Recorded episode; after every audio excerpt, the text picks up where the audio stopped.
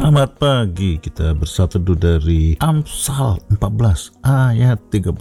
Siapa menindas orang yang lemah menghina penciptanya.